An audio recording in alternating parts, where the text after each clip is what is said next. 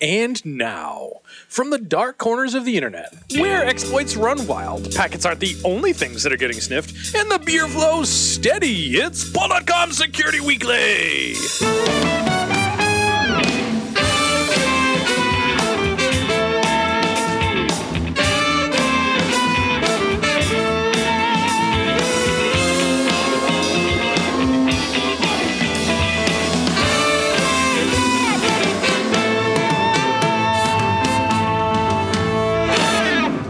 Sponsored by Tenable Network Security, the creators of Nessus, the world's best vulnerability scanner. Tenable Security Center extends the power of Nessus through reporting, passive vulnerability scanning, log correlation, and much more. Tenable, unified security monitoring. Core Security Technologies, helping you penetrate your network. Rock out with your sploit out, good chap. Listen to this podcast and qualify to receive a 10% discount on Core Impact, the world's best penetration testing tool. Trustwave Spider Labs. They've evolved a 160 legged, international roaming, net crawling hybrid bug mm. hunter with 80 pairs of eyes, 80 heads, and over 2,000 fangs. To learn more about how they can help your organization, visit trustwave.com forward slash spider labs, making Larry say I love Justin Bieber every week. And sponsored by NWN Corporation's STAR team, providing vulnerability scanning, penetration testing, risk assessments, and regulatory compliance review services designed to fit any organization and any budget, helping your organization's security go from good to great. Visit us at nwnstar.com. Now, give the intern control of your botnet and pour yourself a beer. Here's your host. He's a few no op short of an exploit exploits the elderly, yes, like that, and a man who just realized Star Wars is coming out on Blu ray, Paul Asadoorian. That's not true. I saw it in the paper on. I've known about it since at least Sunday. Give me that much credit. Oh. All right, I'll give you that much credit Sunday. Okay, Sunday. So, I am Paul Asadoorian. Thank you, everyone, for tuning in to this edition of Paul.com Security Weekly, episode 259 for Thursday, Wow. September 15th, 2011. I'm, of course, joined by my good friend, Larry Pesce. Woohoo!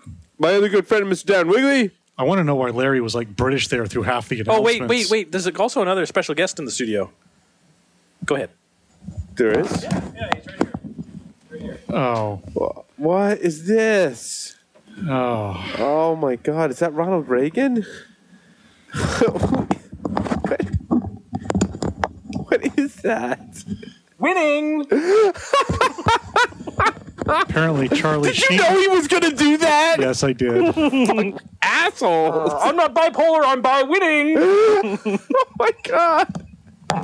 Charlie Sheen has joined the podcast. Oh God! My wife is not having sex with me ever again. Except if you have that mask on.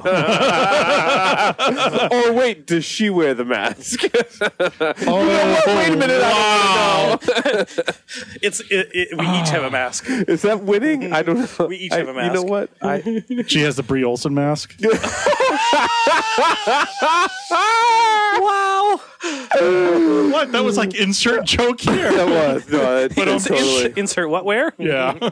Oh, oh, my man. god. wow. I don't. You know what? We're just gonna go right into announcements from there because it's already gone to weird places, and if I, don't, it can't get any weirder, and if Sure it does, can. I don't want to be here. So Paul will be teaching and handing out free tacos during his advanced vulnerability scanning techniques using Nessus, which Tacos starts rule. on Saturday. Um, my- so when this podcast is released Yep. on Monday, I will have already taught the class. That's nice. So you will have missed out on your free tacos. Nice. And uh, you know, uh, my son Larry and Mr. John will be there with some TNA. Yep. Uh, John's teaching. Uh, Oh, that's teaching assistant. Yes, I'll be TAing 617, doing an evening talk, and we'll be participating in Hack Lab with Mr. Strand. Are you giving your metadata? No, not. Um, what talk are you giving? Uh, The geolocation. Geolocation one, yeah. For- At SANS. Yes. You're gonna clean that. Oh, yes. Big time. That needs some serious editing. Clean, clean that up. Right? Is Big- it- big so time. the talk is five minutes now. yeah. Pretty much. Yes. wow. There's one good story still in it that's unusual. Right.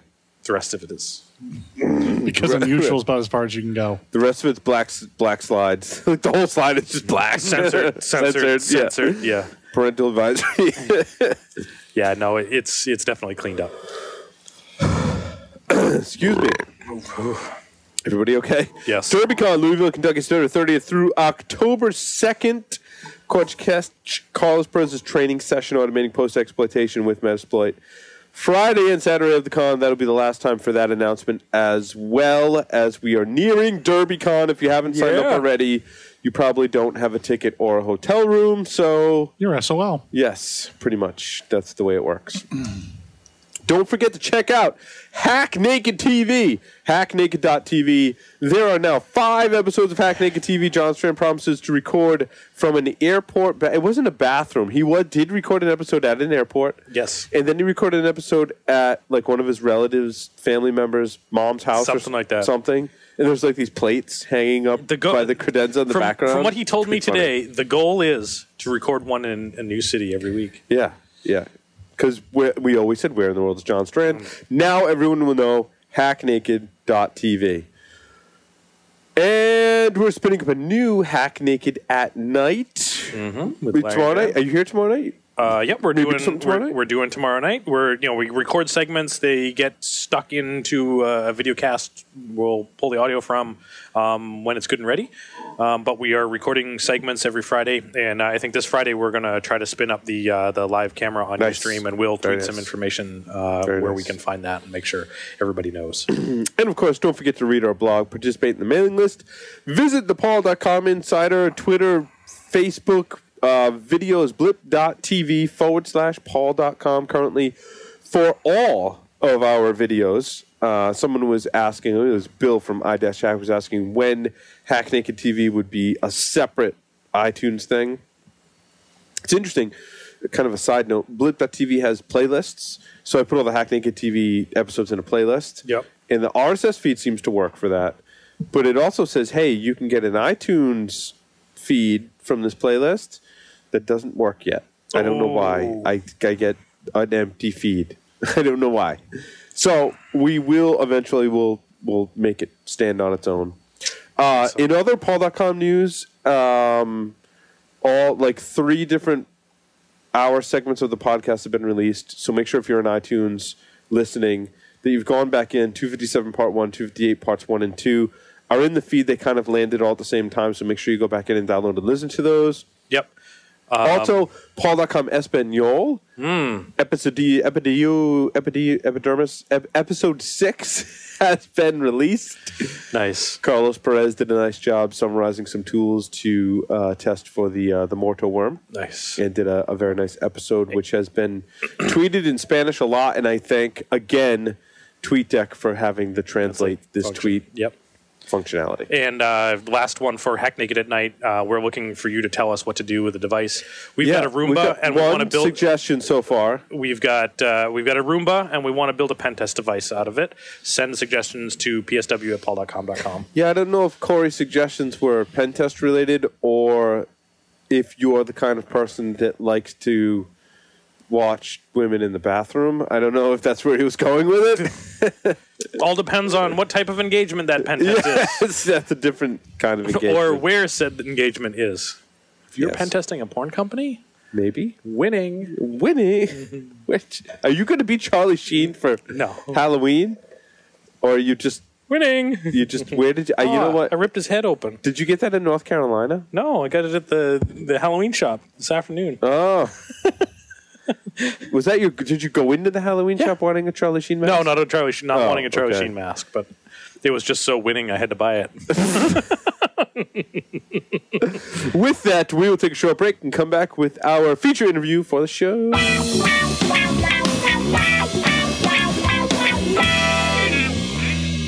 And we're back with a very special guest whose work I've admired since we started this podcast, maybe even before. Mr. Dino Dai Zovi, who is an information security professional, researcher, and author. Dino has been named one of the 15 most influential people in security by eWeek, and most importantly, one of the top 10 sexy geeks by Violet Blue. Welcome, Dino!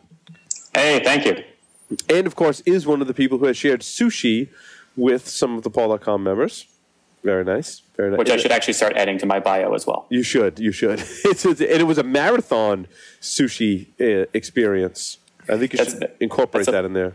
It's a political way of saying they took forever to deliver the food. Yes, yes, very much, very much so. Uh, so, Dino, how did you get your start in information security? Uh, in the information security industry or just the information security world? Uh, well, both. Um, I, I had been attached to a keyboard since probably about when I could read. Yep. um, and kind of hopping on bulletin boards and stuff like that. And I wasn't really into security very much because it looked kind of very um, guessing usernames and passwords, and it seemed really boring. Um, and then, like I don't know, when I was like 14 or so, like I found like Phrack, and I was like, oh wait, this is cool. Like there's like a bunch of like cool tricks, and like I started learning about like you know just vulnerabilities and like all that stuff, and um, basically like I started you know playing around in high school and uh, I was in like a independent study programming class and um, one day like the teacher comes back from where the server is the Linux server for the class and she's like oh my god we've been hacked! And um, I was like oh well, uh, let me take a look at it. I'll see what happened.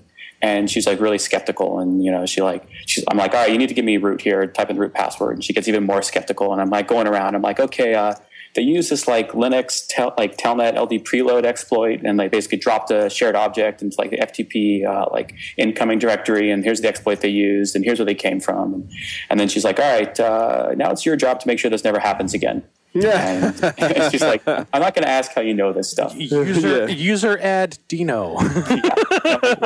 Well, it's interesting. She was smart enough to know that if you knew how to figure out how they did it, that you may have done it in the past. Of course, in a lab environment, I'm sure, right? Of course, of course, Of course, of course. Um, and uh, yeah, she's like, "Sorry, it's your job to make sure this never happens again." And so that means I get to have free reign over the, my high school network. So I got to like play around with a lot of stuff that you know, just you know, some of the fun stuff back then was like uh, Juggernaut, this tool that uh, Mike Schiffman wrote, uh, which is like hijack, you know, dynamic hijacking of like plain text TCP connections and you know, inserting into the stream and doing all this cool stuff. So I got to play around with that on the unwitting, uh, you know, students who were just trying to program during the day. So that was kind of fun. nice, nice. So. So, how did you? Uh, so, like, where did your career go from there? Your s- professional career, we'll call it. uh, I guess you know, went to college, studied computer science, and uh, it was you know, I was a intern um, at Sandia National Labs, uh, and so I just got to be around a bunch of computer stuff, and wasn't really doing anything security related for a while. Um, but as I got better, I started meeting some other people, and like got to switch departments and get a um, you know start doing a little more interesting stuff. And uh, I guess my first job in like the actual security industry was with At Stake when I graduated. Like um, I came up to New York for my birthday and uh, passed my resume to Dave Aitel, actually, who passed it to the guys at the New York office of At Stake. And I interviewed like that weekend and uh, missed my flight going back home. And uh, then I just moved out here like with a backpack full of clothes and just got started. So, wait, you missed your flight, and you decided rather than catch the next flight home to just stay and live there. Oh, no, no, I, I Oh, missed my oh, okay. flight. And then I went back home, and then I came back like a month later. I got you. I got you. kind of like I didn't really have a job. I, I actually accepted the job offer like once I already moved here because I was like, I'm moving to New York. That's just how it is. Mm-hmm. And um, you know, it's like I sold most of my stuff, sold my car, had a, like a laptop and a backpack full of clothes, rented an apartment for the summer, like a bedroom, and uh, basically flew out here and was like. Then they gave me the job offer, and I'm like, all right, cool. I guess I'll start in a month. Just hung out in the city for a month, and then um, then I started. So that's kind of how it worked. And, and now, a- have you been in a- New York ever since then, or? yeah, yeah, I've been here for about like eight years. Wow, It's a hell of a nice. his hell of a city to hang out in for a month. It is, yeah, it's pretty it's pretty awesome. Like it'll be really hard for me to ever leave here. yeah, yeah. 'Cause I can't drive anymore. You know, if I drive, people die. So it's, Especially if you drive in New York, right? Once Yeah. you've lived in New York for a certain amount of time, you lose all of your driving skills. Is that is that how it works? yeah, actually, no. It's more than that. You just become in, unable to function in normal cities. It's Yeah, like, yeah. I have to get in my car to get coffee. How do people live like this? like, I, ca- I can't get toilet paper from like half a block away at three in the morning. Yeah. Like, how, how do people survive? they, they and they bring it to you. You don't even have to go get Yeah, it, right? You can you can get it order. delivered. Yeah, yeah, deliver. You can get a Big Mac delivered at four in the morning on like a Friday night. It's like whatever you want. Um, So I was like, yeah, this is pretty awesome. Like, if I can get Big Macs delivered, then you know my, my requirements are pretty uh, straightforward. Yeah. if you're a hacker and you never sleep, like you have to live in a city world where you can get anything delivered at any time of night. Yeah. That's that's definitely a big perk. Yeah. Um, so at some point in your career, you and not by yourself, you collaborated with someone to um, write this tool called Karma, which you know Larry and I we started out doing a lot of wireless stuff together several years ago um, when we were actually in Josh Wright's wireless class right before we started the podcast and. Karma was one of those tools that we just immediately latched onto. We had to know everything about it. We had to use it all. Well, Bob had to use it all the time in different situations. How did that whole thing come about? Uh, actually, the the idea came from uh, my colleague Shane Macaulay, and he was like, you know, showing me on his laptop. He's like, dude, check out these. You know, it's like this thing is like all these now, all these laptops are like sending these weird packets, like these probes looking for these networks. You know, and so like we started out by saying like, all right, let's just see what people are looking for. And we started sniffing and saw like people doing a bunch of probe requests for like Linksys. We're like, all right, well, let's just make a rogue access point called Linksys. And then boom, they join. We're like, hey, that's pretty cool. And uh, then we started automating it and you know, just making it a little better, and then kind of further investigating like um, you know why all these Windows laptops are constant like if they're not associated with anything, they're constantly searching for another network. And like this was actually the most fun, like when you're traveling. Like you know, if you're looking at if you're on a plane or a train or any other area where there's a lot of people with laptops, but no open, you know, no actual wireless network, like the Windows XP especially would like just keep searching for all the networks in the preferred networks list. Like every usually every network that the user is associated to, like every 60 seconds, and then you know all you had to do was like you know be one of those networks and they join automatically. But Now, real- originally, was this just Windows XP? well, it, it was XP and um, OS 10. Like Yep. Tiger was out. Yeah, I think it was Tiger. I think you're right. Yeah, yeah, like it, it did it as well. Linux Um, never really did anything like that, right? Yeah, because Linux wireless didn't work. So, this is so true. so I mean, like Yeah, you, yeah. you, you, you, had to get, you know, you had to go through incantations. So it was more the, the user friendly operating systems that tried to do all this stuff for you. that you know caused the problems and like the real awesomeness happened when um, actually this was also Shane's idea he uh, he found the um, that the firmware for the Atheros cards, like we were working on like using two different cards to like automate everything, and he found that like the Atheros firmware was just totally lightweight. Like all the 802.11 logic was in software. So basically, we could just write a kernel patch to actually make what we call like a promiscuous access point. And so what that does is like, you know, any any um, network name that the any nearby wireless laptop looks for, the access point says, yeah, yeah, that's me. So if someone says, hey, is there a Linksys around? You're like, yeah, that's me. If someone else says, hey, is there like uh, Starbucks around? You're like, yeah, that's me too. And just get everyone to join. Like anyone that looks for a single um, un- single unencrypted network, you know, and this is also the rise at the time that uh, hotspots were becoming more prevalent. So everyone had at least one um, wireless network that was unencrypted, and they'd basically just join our, uh, um, yeah, join the rogue access point or join the promiscuous access point, thinking it was that network. And so you could get a ton of, you know, nodes on your network. And once they did that, like you had a ton of access because you were their DNS server, their DHCP server, their default gateway. And so I wrote up a bunch of just modules to just, you know, hack all the things. Um, you know, if you looked, if you checked for your mail, I'd be like, all right, uh, SSL is not available here. Why don't you downgrade? You know, oh, secure authentication methods. No, we don't do those. Again, trying to get passwords out. And if they went out to the web, we could proxy it out and start injecting client side exploits. And actually, this was like, I don't know, around like 2003, 2004. And not many, you know, now everyone's like, oh yeah, web exploits. You know, it's all kind of very common. But like back then, it was it was kind of new. And so like there were like easy exploits in Windows XP, like JPEG bugs, and Right. easy, well, Now, did some easy your- Java bugs. Nothing's changed. Was some of your code still unreleased at, oh, at yeah. that point? Oh yeah, of course. And is still to this day some of the code unreleased or Oh yeah, it's a lot of it's all spaghetti. I mean, I, I mean, I, I- unreleased? because yeah, no, I hear you. Because sometimes I, I mean- I write code and I, I don't want to release it either. Yeah, but when I was playing when I was playing with it, like I'd write you know just random exploits and Yeah. keep them in. But there's there was no way I was going to release those. I mean, like if you if you look back, like it's very rare that I actually release a full exploit. Right. Now, is that because you want to keep it to yourself? Is that because you're afraid what other people will do with it, or is it just kind of a quick and dirty hack that you're you know not really interested in sharing, or combination? Uh, you know, it's mostly they. Um, I guess like just my perspective on things, like I didn't really see the benefit of releasing, you know, full exploits publicly.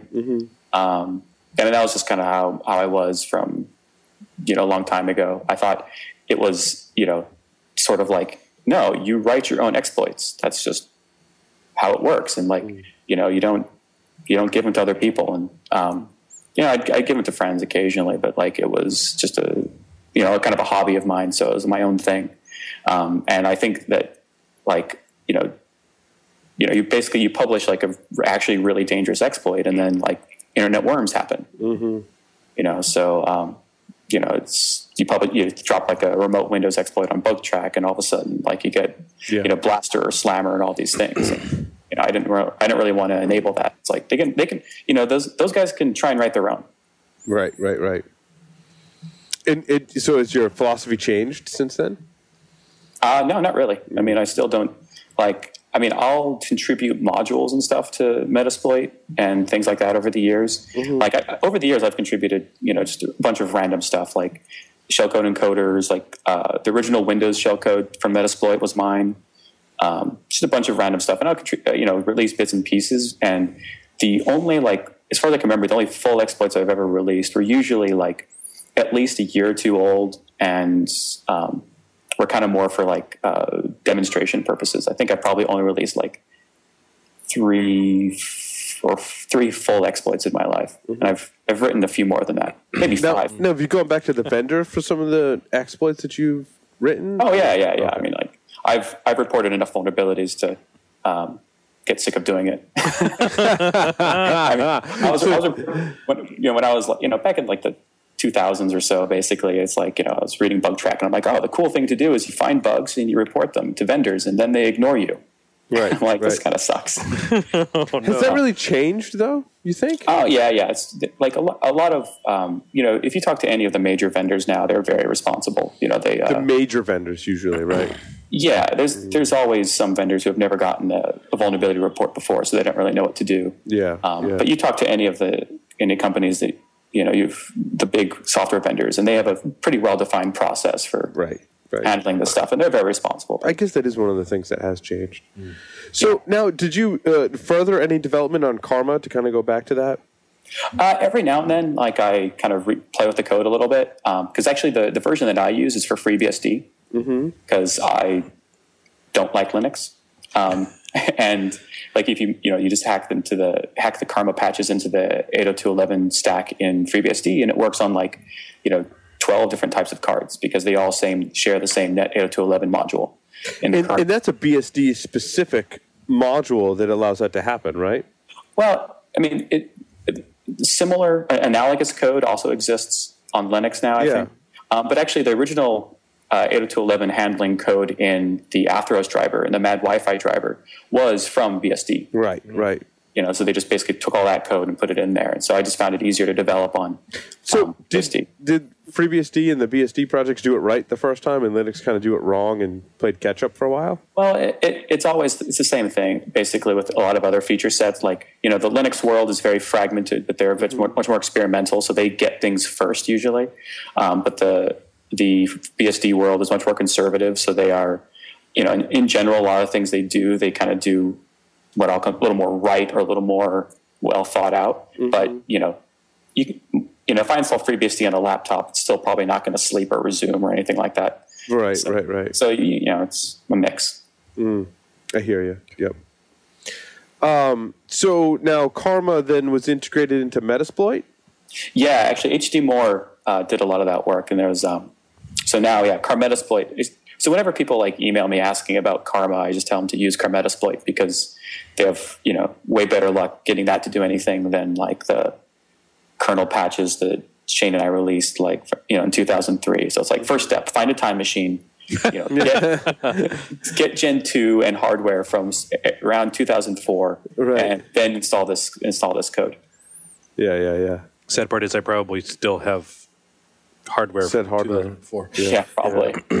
Yeah, it's, I just stopped doing like I wasn't doing as much consulting. You know, I started doing like a corporate job after that, so I just didn't really have time to or the incl- like the exact need for the code anymore. So it just kind of got bit rotted. Well, now, and, and that's an interesting question. A lot of more modern operating systems don't fall victim as easily to karma, correct? Mm, depends. Yeah, that's the answer I get from a lot of people. It depends, right? Actually, you guys probably know a little better than I do. If you guys, Yeah. used, So- I'm sure you guys have used it more recently than I have. Yeah. So the the deal is now, Paul, is that uh, hidden networks Yeah. or cloaked SSIDs. Right. When you cloak an SSID, you can't join a machine to a wireless network without manually or doing it via GPO or something of like. Um, and it works in the reverse. So the network, the wireless access point, does not broadcast its SSID every six times a second. Right, right, right. So now the client has to ask six times a second, "Hey, are you out there? Are you out there? Are you out there?" Or once a minute, or "Are you out there? Are you out there?" Mm-hmm. So now it works the same way. You have a hidden SSID. You program the machine. The machine asks for it. Still does a probe, but does the probe much more frequently. Interesting. But that's So- only hidden SSIDs. It Right, does hidden SSIDs. If it's not hidden, it waits and listens for a pro, um, an announcement from the access point six times a But second. didn't someone did someone do a patch where you would listen for the announcements and then become that announcement, or that wouldn't really work because you don't know right. what all the well, you could. SSIDs You, are. you yeah. could, but you just have to be louder. Right, right. Yeah, the, the actually I- I've seen uh, I think Robin Wright is his name. Like his website was like digininja.com. Oh, He actually- Robin, Robin Robin, Wood. Wood. Yeah. Robin Wood, yeah, exactly. Yeah, he actually did a lot of cool patches to to Karma. I think he might have implemented that feature and also some things like targeting specific MAC addresses and stuff like that. He is also a BruCON PowerPoint karaoke expert. Oh, geez. Good, good to know. Just you know, random facts about Robin Wood. Uh, so let's Oh, see. I- I- go I- ahead. I- oh, I- Karma. No, no, what, uh, did go we- ahead. um, Go. to If go it's back on another- the Wayback Machine again on Karma.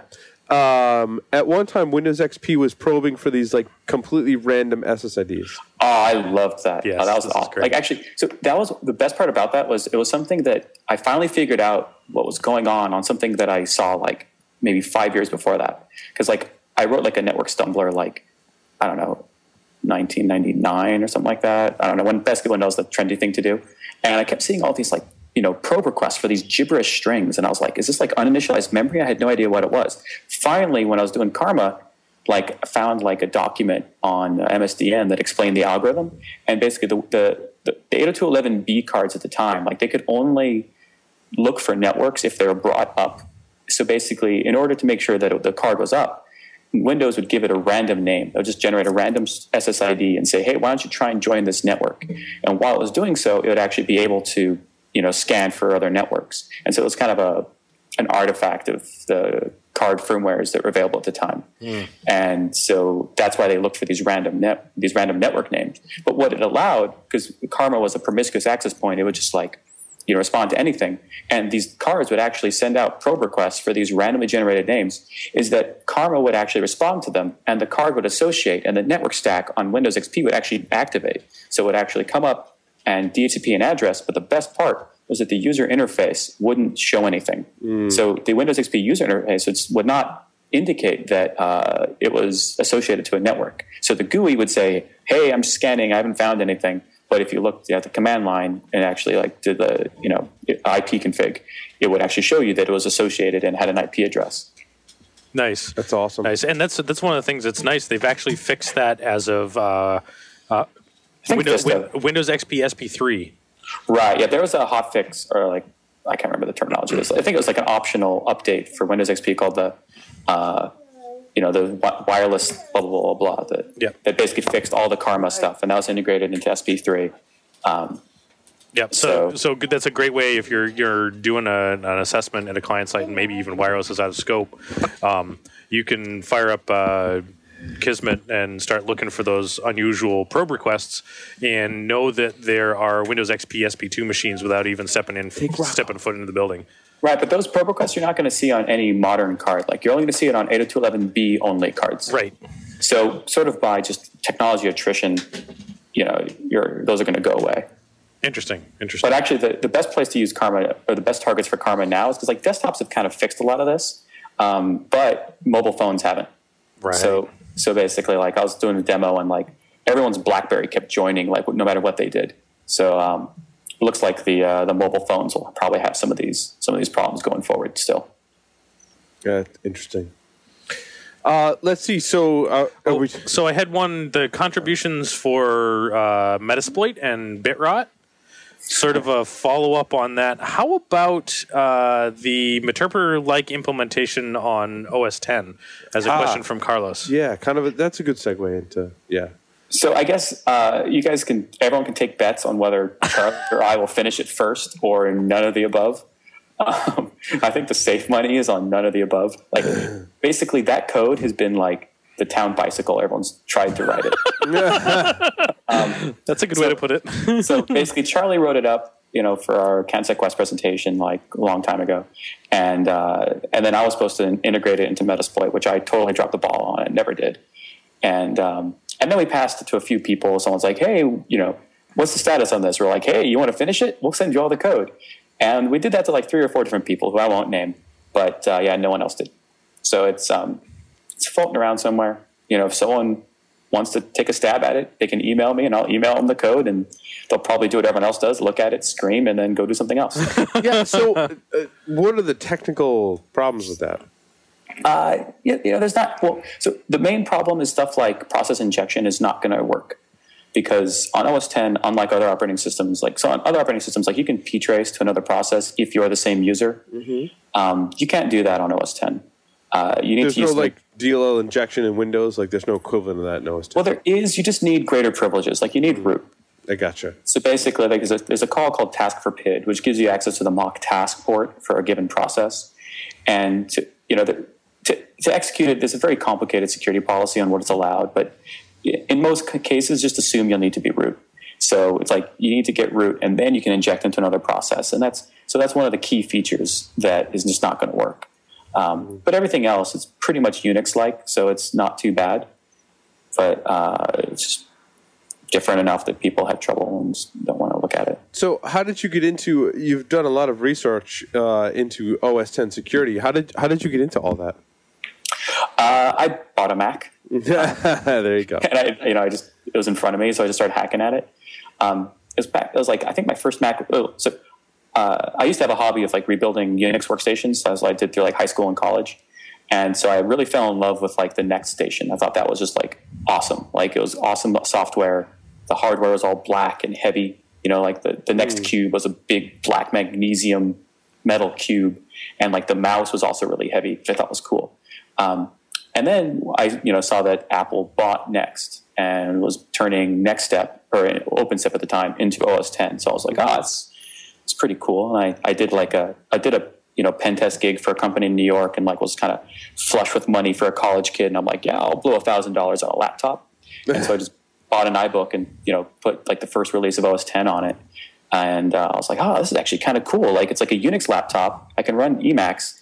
When I put a DVD in, it plays it. Like, holy shit. Like, wow. When I close the lid, it goes to sleep. And when I open the lid, it wakes Yeah. up. And I'm like, wow. And it's, a It's like- Unix can do this? It's like Linux or BSD, but it has usability. but it works. Yeah.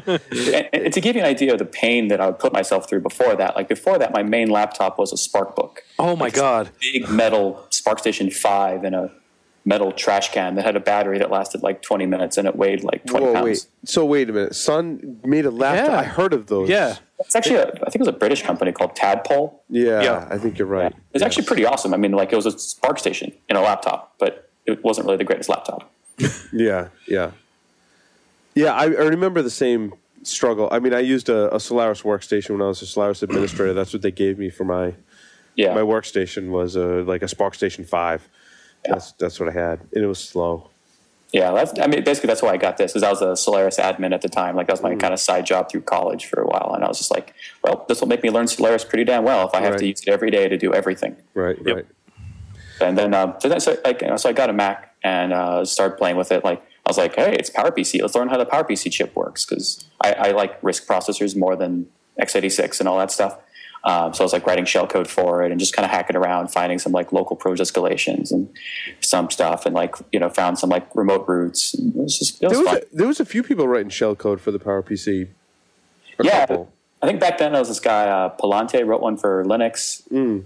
Um, uh, well, of course, the LSD guys were writing it for AIX, uh, and I think I, I think I might have written the like the first published OSX shellcode, or, or maybe not. I don't remember. I think in my version of history, I think I did. Yeah, yeah. There was, I remember one other website that had it, and I don't know if it worked or not. But There's this guy named B-r00t. Actually, PowerPC shellcode was B-r00t, actually pretty yeah. tricky because, like, I mean, this is like my uh, canonical go-to story about PowerPC is like, unlike most other architectures they have separate instruction and data caches, and that actually is something that uh, a lot of people writing shellcode don't really fully understand. And like when I was, I didn't fully understand either.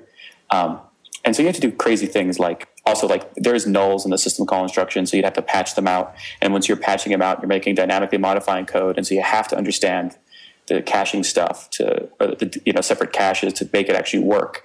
Um, but actually, I what do you mean by uh, cache versus uh, system, data call uh, system calls? Uh, or sorry, well, the, processor itself has a separate cache for instructions Mm-hmm. and for data, and so this really this really bites you in. Uh, well, this makes your life difficult with self modifying code and exploits Mm-hmm. um, because. You know, on x86, everything just goes to this. It basically has a unified cache, and it kind of the hardware fixes everything for you. Um, but on like, so if you're making self-modifying code, like you fetch instructions, and they're stuck in the instruction cache, and then if you try and modify it, it's going to modify that memory in the data cache, not in the instruction cache. And so you need to flush the instruction cache so that it reads it back from main memory. And there's this kind of song and dance you need to do to do mm-hmm. self-modifying code on PowerPC, which is a little tricky. But I found that basically the you could avoid all that because the system call instruction had like you had to put these null bytes in there, and those bits were unused. And I thought to myself, I was like, well, if I'm a hardware guy, if I'm designing hardware and there's unused bits, am I going to care what's in them? No, I'm not. So I just put all ones in there, and the, the instruction would still execute.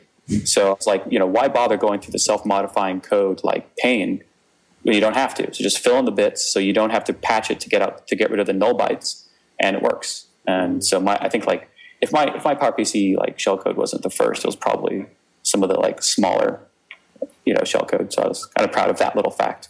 Mm. Cool. And now we're all on x86.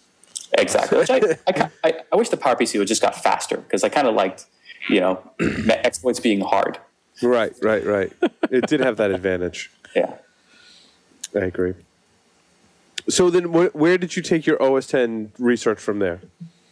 Uh, yeah, I just kind of kept playing with it. Um, uh, I guess I, I did that hacking a browser thing at Pwn2Own. Um, like in back in 2007, it was like the, the first Pwn2Own. Like, you know, I'd been kind of just tinkering with it. And like, when I was bored, I would just like audit it because everything in OS 10 was new. You know, you had all the, you had the Mach underpinnings, you had um, just, just a very different system. So I'd, I'd like wake up on Saturday mornings and kind of, you know, read some kernel source and just learn about it. Um, but then like uh, CanSecWest was having uh, this Pwn2Own contest, and I actually wasn't there that year. I was like, uh, I was here in New York, and uh, a friend of mine actually was Shane again. Uh, called me up. He's like, "Dude, they're having this contest. Like, you know, I, you keep on hacking this Mac shit. Like, and they're saying like, you know, you know, trying to have a contest to hack this Mac. And like, I'm like, oh, cool. I think I'll do that. And I'm like, when's the conference? He's like, uh, it's right now. So the last day is tomorrow. So I'm like, ah, crap. okay. And this this is like 10 o'clock p.m. Like this is like 10 o'clock p.m. on a Thursday night. So I was like, uh, I was like, well, let me see what I can do. And um, so basically, I stayed up all night, and um, like I there about four hours, kind of like around three or four in the morning, I found like a browser bug um, that was like actually in uh, QuickTime for Java. It was actually an awesome bug. Um, that you just read and write arbitrary memory from Java code. And uh, so by six or seven in the morning, I had a working, you know, pretty reliable exploit for it that worked against Safari So and Firefox. so how did how did you find the bug? Uh, well, so I just started looking at stuff, and like I knew from like looking at stuff earlier that uh, Apple was pretty bad about having um, their own custom code in Java extensions directories. Mm-hmm. And so what that did is, if you put something in the Java extensions directory, it, it becomes accessible to every Java process, and so it's accessible to applets. And so I just started auditing all that code. I was like, well, let's see what you know Apple put in the applets that Sun did not intend for there to be there, because that's probably a good place to find bugs. And uh, so I found QuickTime for Java, and I'm like, oh, that looks, you know, like a horrible idea. And so I started look. I just So basically, uh, used the JAD decompiler to decompile it and start reading the source, I got you. Okay. and uh, found this like memory copy method that like, um, you know, just had poor bounds checking because in Java, integers are, uh, are can only be signed, and so they I I saw them actually trying to ver- validate like the lengths and the indexes in the Java code. And I'm like, oh, that's a bad idea. That's just going to see. And um, I was so tired at this point, like I just couldn't do math. So I'm like, have all this paper of like me trying to like, you know, figure out these like you know the sign extension and like comparison stuff like it with like no sleep. And uh, you know figured out how to get it to work so i could read and write up to two gigs of the address space. Oh, and so i was like all right boom i can do that. But i was like but I, i'm like you know this is from an arbitrary like heap block. So i don't really know where that all this is relative to. Um, then i found there was like a A QuickTime handle had like a ID property, and that was actually the memory address. So I was like, oh, boom, I know the memory address, and I can read and write plus or minus two gigs from that, and that gave me a primitive that let me basically essentially read or write, you know, anywhere in the address space, mm. an arbitrary amount of data. So it's really easy to turn that into an exploit. So I was just like, all right, let's just you know write some code somewhere and then slam the address of that code all over the stack. It's messy, but it works. And I had a you know the exploit was you know reliable enough and just you know completely crash afterwards. But it just you know it was reliable enough. I sent it over to Shane and like because he was in um he was in Vancouver and so he ran it against the you know the MacBook there. And I, you know, the, the deal was, is like I, I just bought a MacBook, so I was like, all right, you know, Shane, you do this, you you get the MacBook, um, you know, I just get, I just want credit. You know, I found the bug, I wrote the exploit, I just want the credit. And uh, later that day, I found out that actually ZDI was paying for the vulnerability, so I got ten thousand dollars too. So I was like, oh, that's awesome. So um, after uh, not having slipped and like you know going straight back to my day job from uh, hacking all night um, at 6 p.m. they actually ran the uh, the exploit and called me and said that I won. And I was like, all right, cool. I'm going to the bar and buying a round of beer for people. nice, nice, Yeah. very cool. So that's that, that was the kind of a you know that's I, that was where my Mac you know hacking kind of career went, and then because of that, I wrote a book with Charlie Miller because he started you know getting into that too, and I introduced myself to him at Black Hat, and he was like, "Oh, I heard of you," and then then he started copying me by winning Pwn2Own every single. Yeah, I see how that worked. He was copying you, right? Yeah, exactly. Very nice. Very nice. Yeah. Um, so some of the stuff you've done at Source Boston, you talked about uh, attacker math. What was that keynote about? Uh, it was mostly about me not knowing what to talk about. Um, basically, I was like, I was like, I have a keynote. I don't know what to talk about, so I kind of solicited some ideas from friends. And like one of my friends was like, "Dude, do it like Glenn Beck, just two whiteboards and draw a bunch of stuff on the whiteboards." And I was like, "It's a pretty good idea." And um, and I can't remember what else. I, I hang out with a math friend or something like that. And so I kind of got the idea of like, let's try and explain like kind of the not the overt logic an attacker uses, but sometimes kind of the subconscious modeling of their motivations and like figure out like why are they going to go after one target versus another, and um, to be not rigorous at all about it, but just trying to have a nice symbolic way of explaining why a certain attack path or target might be more attractive than others.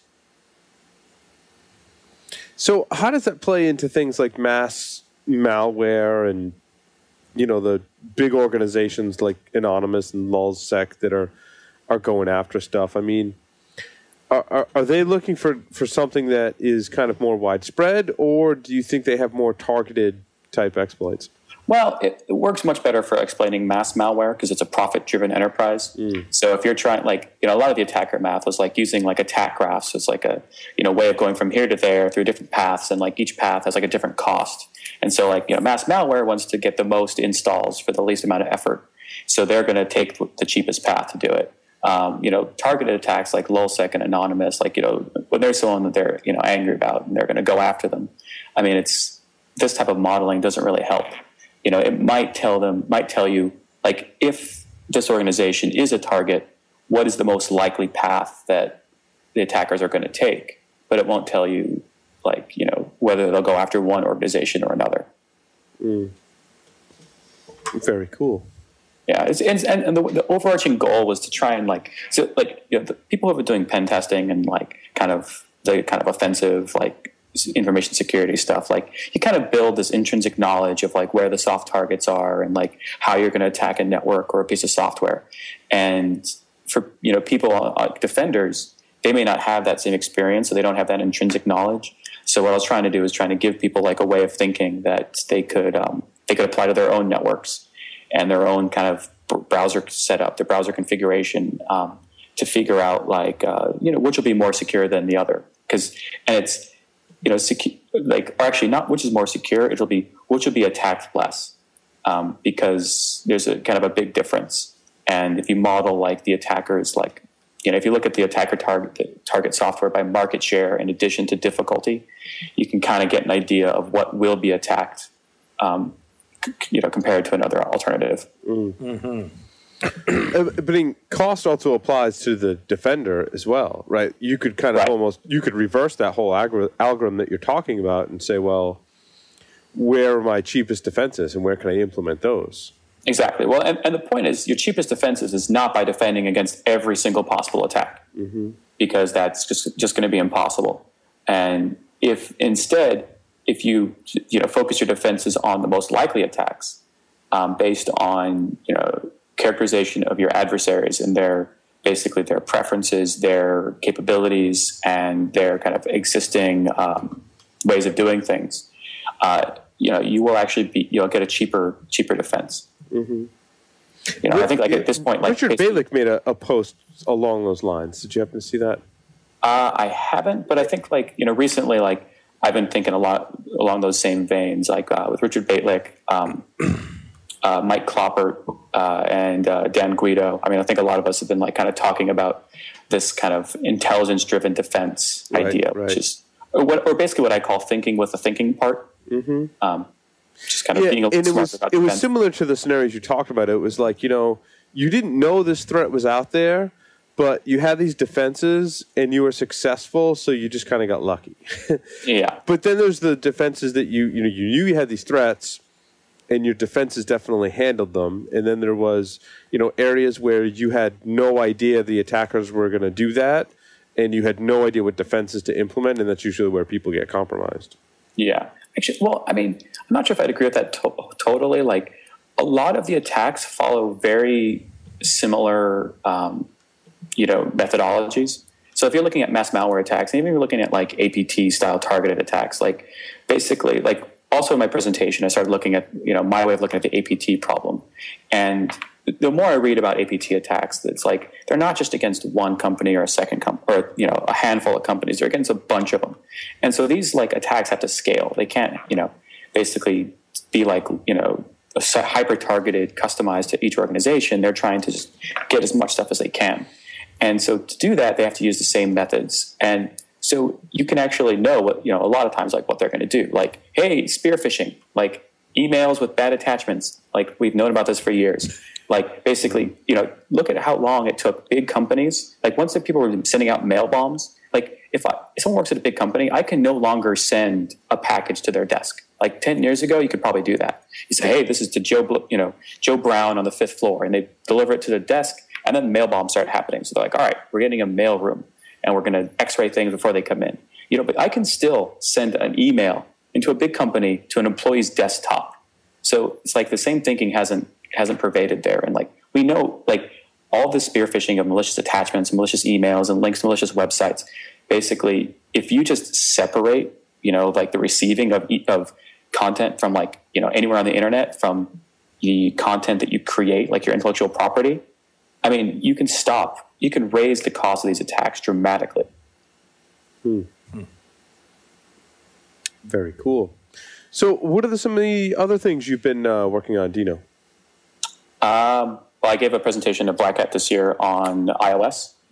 Um, spent several months kicking the tires on that, just looking at um, you know a lot of the various security mechanisms. Because one of the things I was trying to get a better handle on and better be able to explain was, you know, even with like the web-based jailbreaks, like Jailbreak Me, which may make the platform seem very insecure, um, just to figure out you know how to explain and investigate like all the hurdles that you know that these guys had to jump through, and it's The, and you're talking about the jailbreak guys, right? yeah, but specifically the web-based jailbreak me's from Comex, like jailbreak me. Well, actually, the first one was before iOS had all the security mechanisms. So jailbreak me two and three, um, the one last year and the one this year, um, basically the web-based jailbreaks, and those are kind of a whole different animal. So, what were some of the things you found about iOS? Uh, there's a lot of actual really cool features there that make remote attacks uh, much more difficult.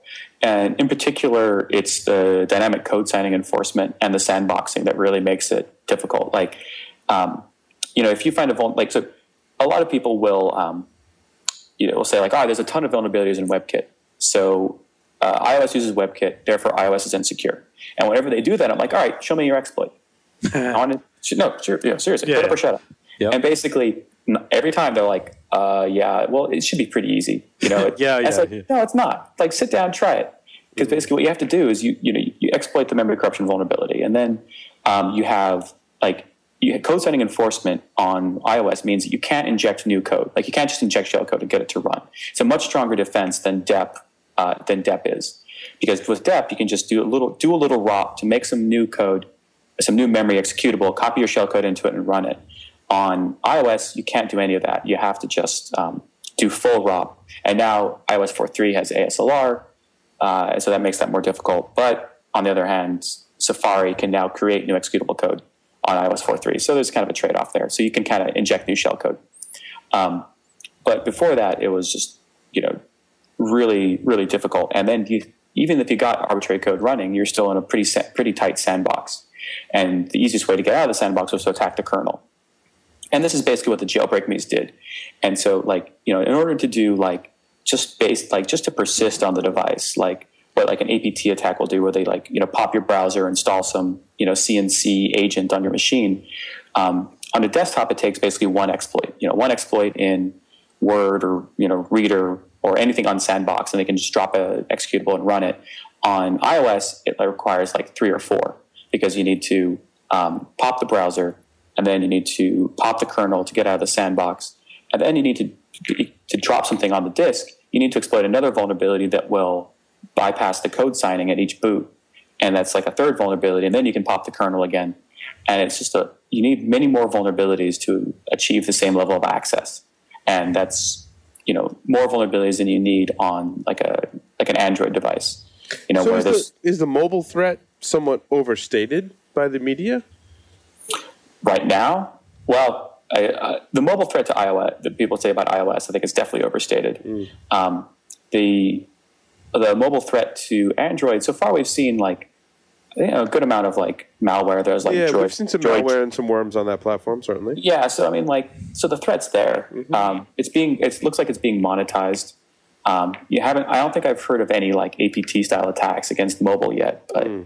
that'll that'll probably happen next. So probably the next like year or two. So it's Right, it's right. something to you know be be concerned about, especially as people you know businesses are now allowing employees to get um, you know their work email on their personal devices.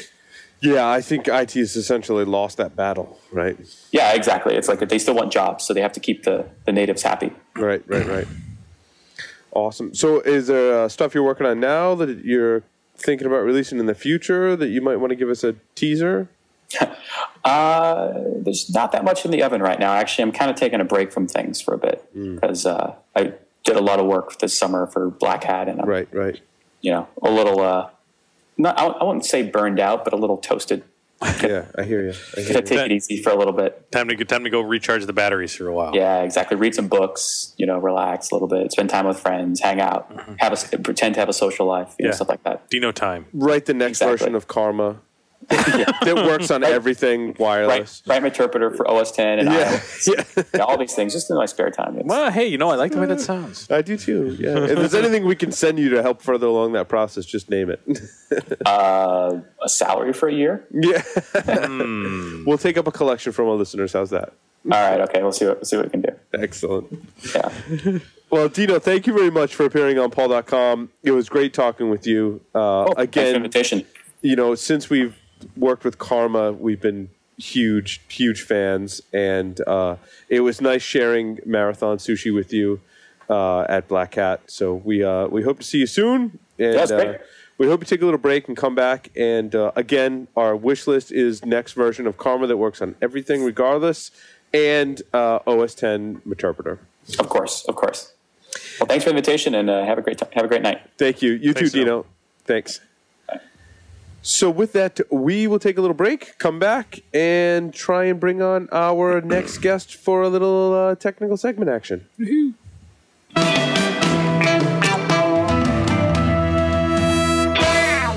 And we're back with Elie Bursztein a postdoctoral researcher at Stanford Security Laboratory. His research continues the advances in machine learning, cryptography, data mining, and HCI to create a more usable and secure systems. He's on tonight to take us through some of the security weaknesses in private browsing modes. Welcome, Hi. Elie. Hi, thanks for having me. Yes, thanks for coming on PaulDotCom. Please do tell us about private browsing modes because I do sometimes use those in certain circumstances. To buy a ring for your wife, right? Yes, yes, Yeah, exactly. Exactly. Buying gifts for my wife. That's a good one. Yeah. So um, we started to look at uh, private mode about a year ago uh, because it turns out that people have different expectation about what privates mean. Um, some people expect it to uh, be private against people inside your um, your own um, your own family, like someone use a computer after you. So and then you hope that they won't find out what you did. And some people have expectations that the private mode is about uh, not, the website not knowing who you are, which is different beast altogether because then it's more like a uh, network or web anonymity, which is completely different. And people were kind of confused of uh, what the difference between the two is. Um, I don't know if you remember at that time there was a advertisement by Microsoft IE for IE9, I guess, or IE8 about uh, how private mode was a great thing, and it was more like in the line of having people uh, protecting against someone after the fact. Hmm. So IE has private browsing mode All of them, yes, all of them have it. Uh, all the four major have it. I think Opera has it as well. Haven't tested it yet. Um, the idea would be that um, you have different ways to enable them, and they have different UI. Uh, in Safari, you would have a small, uh, I would say, button on the right side of your bar which say private. Uh, Chrome would have a, a small guy on the top left, which is like a like a spy, and Firefox will simply display in the URL title on the on the top of the Chrome uh, private in parentheses. Now, what, is, what do the different browsers mean by, in technical terms, of private browsing mode? Okay, so in technical term, uh, you have two categories of uh, private mode. Uh, the first one is the one used by, let's say, Firefox, uh, Safari, and Chrome, which is the idea that uh, when you start a new private sessions, what they do technically is they're going to put all your uh, state, which is um, basically your SQLite database and your files cache into a side, and they're going to create a new profile in memory. So it should not be written into the disk. And so you're going to start with like a, a clean, fresh new sessions. So if you go to a new to the same website, then you don't have the, your cookie there anymore. Right. So they should not be able to link you uh, from the previous uh, sessions, your real session, to the new sessions. So in a way, they try to address two things. Uh, one is to prevent someone which is going to use the computer after the fact uh, from knowing what you did because it should be in memory. So unless you have a keylogger or a malware, and just by looking at the browser history or the content of the file, you should not be able to tell what the user did. And they also try to limit uh, what the website can do. Of course, a browser can't uh, remove um, can't remove the, uh, the your IP address. It's not meant for that. I mean, it's not. It doesn't have like uh, Tor built-in or uh, any list of proxies. So the website will still see the same IP, which might be like a little bit confusing for user. So might expect that when you turn on the private mode, then you you we can't track you, which is not the case. Uh, So is- Safari. is, is really nothing written to disk with like Firefox and Chrome? it should not have anything written to disk. Uh, it's not quite true. Uh, one of the exceptions would be uh, SSL uh, revocation list and uh, the certificate you did accept. Uh, for instance, for uh, uh, IE, uh, the certificate are stored into the Windows uh, certificate vault, which is not dependent on on Internet Explorer. So when you clean up your history, Right. it's actually stored in a different place. So some stuff I've are still written. It's not like a big deal, but it's mostly in memory.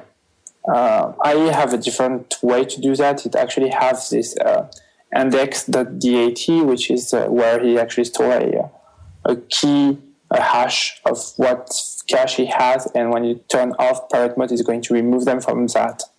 So it actually left uh, some traces if you could do some forensic analysis. I, I have an interesting question. So, if the browsers now are storing this private browsing information in memory, can a website read from that memory, since it's within the browser context, what your your history is in memory? And not without any exploit. No, I gotcha. I gotcha. Because that's prote- that's protected from the web. Yeah, it's protected. Yeah, Um, but the two things which are and Safari is a different beast uh, because uh, what Safari does is when you go to private mode, it stops recording uh, what you're doing, but it's still going to provide uh, keep your sessions. So if you are already let's say logged into Gmail and you go into private mode, you're still logged in. So it's diff- it's a completely different model where they did, do not try to do any uh, sort of uh, web privacy. They just focus on uh, someone using the computer after you. I gotcha. I gotcha. So it's it's really different. So does it does it revo- remove or revoke access to cookies that were already there in Safari? So Safari is, I think, one of the only or the only one who have uh, third-party cookie blocking by default. So in Chrome, um, I think in Firefox you can actually turn it on, but by default Safari actually blocks third-party cookies, which are cookies from, uh, let's say, if you're browsing uh, New York Times, and then you have a DoubleClick uh, cookie, it will not be, uh, it will be blocked by Safari by default Right, right. which is right. not the case, but this is a guy. Uh, so Safari will still send first-party cookie, whatever happens. Uh, if you use Chrome, Firefox, or uh, Internet Explorer, what happens is when you start browsing in private mode, then you might be able to be track the user if it's not exiting the private mode. It actually uh, behave exactly like a browser, which actually uh, leads us to the question of what happened with extensions. Ah. So for extensions, uh, there is two kind of models. Uh, the first one being the one used by uh, Firefox and Safari, which is uh, they run extension as nothing happened. So it's a big problem because it might be a big problem because let's say you have ad blocks. I'm sure you will never block any ads because you love to sponsor the web. But if any for any reason you start to use uh, ad blocks, uh, ad blocks have a blacklist, a custom blacklist. And let's say you went to a website and you have all these obnoxious uh, ads and you want to block them, then you, you start using uh, your own custom blacklist. When you exit the private mode, the blacklist uh, is still there because it is stored by the extensions, not by the browser itself. So you actually keep having it into in your hard drive. So, but the the blacklist doesn't necessarily indicate which websites you were going. It could indicate which type of websites you were going to. Certainly. Yeah, or which kind of ads you blocked. Uh, Right. it might also be like you whitelist a specific website to allow ads, and then we know what it is. Right. Uh, right. A good extent, a good. I mean, a lot of people use NoScript for security reason, and you turn you, you tend to actually allow a lot of websites using whitelisting if you trust them. So then this whitelist actually tells a lot about uh, which website you actually did visit. And it's not under the control of the user; it's under the control of the extensions. Right. Right. Right. So at that time when we did the study, there was discussions about uh, telling extension that you are in private mode and then that you should not keep recording stuff. I don't know how many of people actually do follow that. I think it's negligible or close to zero. Uh, Chrome has a different approach, which I like better, uh, which is by default uh, extensions are disabled. And then if you want to re-enable them, then there is a warning telling you if you use them in private mode, then they might record stuff, and then it's up to you to clean after that.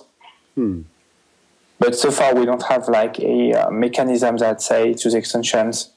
We don't have like a enforcing mechanism to to make sure that the extension obey private mode. Uh, Chrome API actually allows the extensions to know when you are in private mode, so they should be able to do the right thing. But we don't have. A, I think I don't know any uh, tool which actually checked for this. So we don't know. Interesting.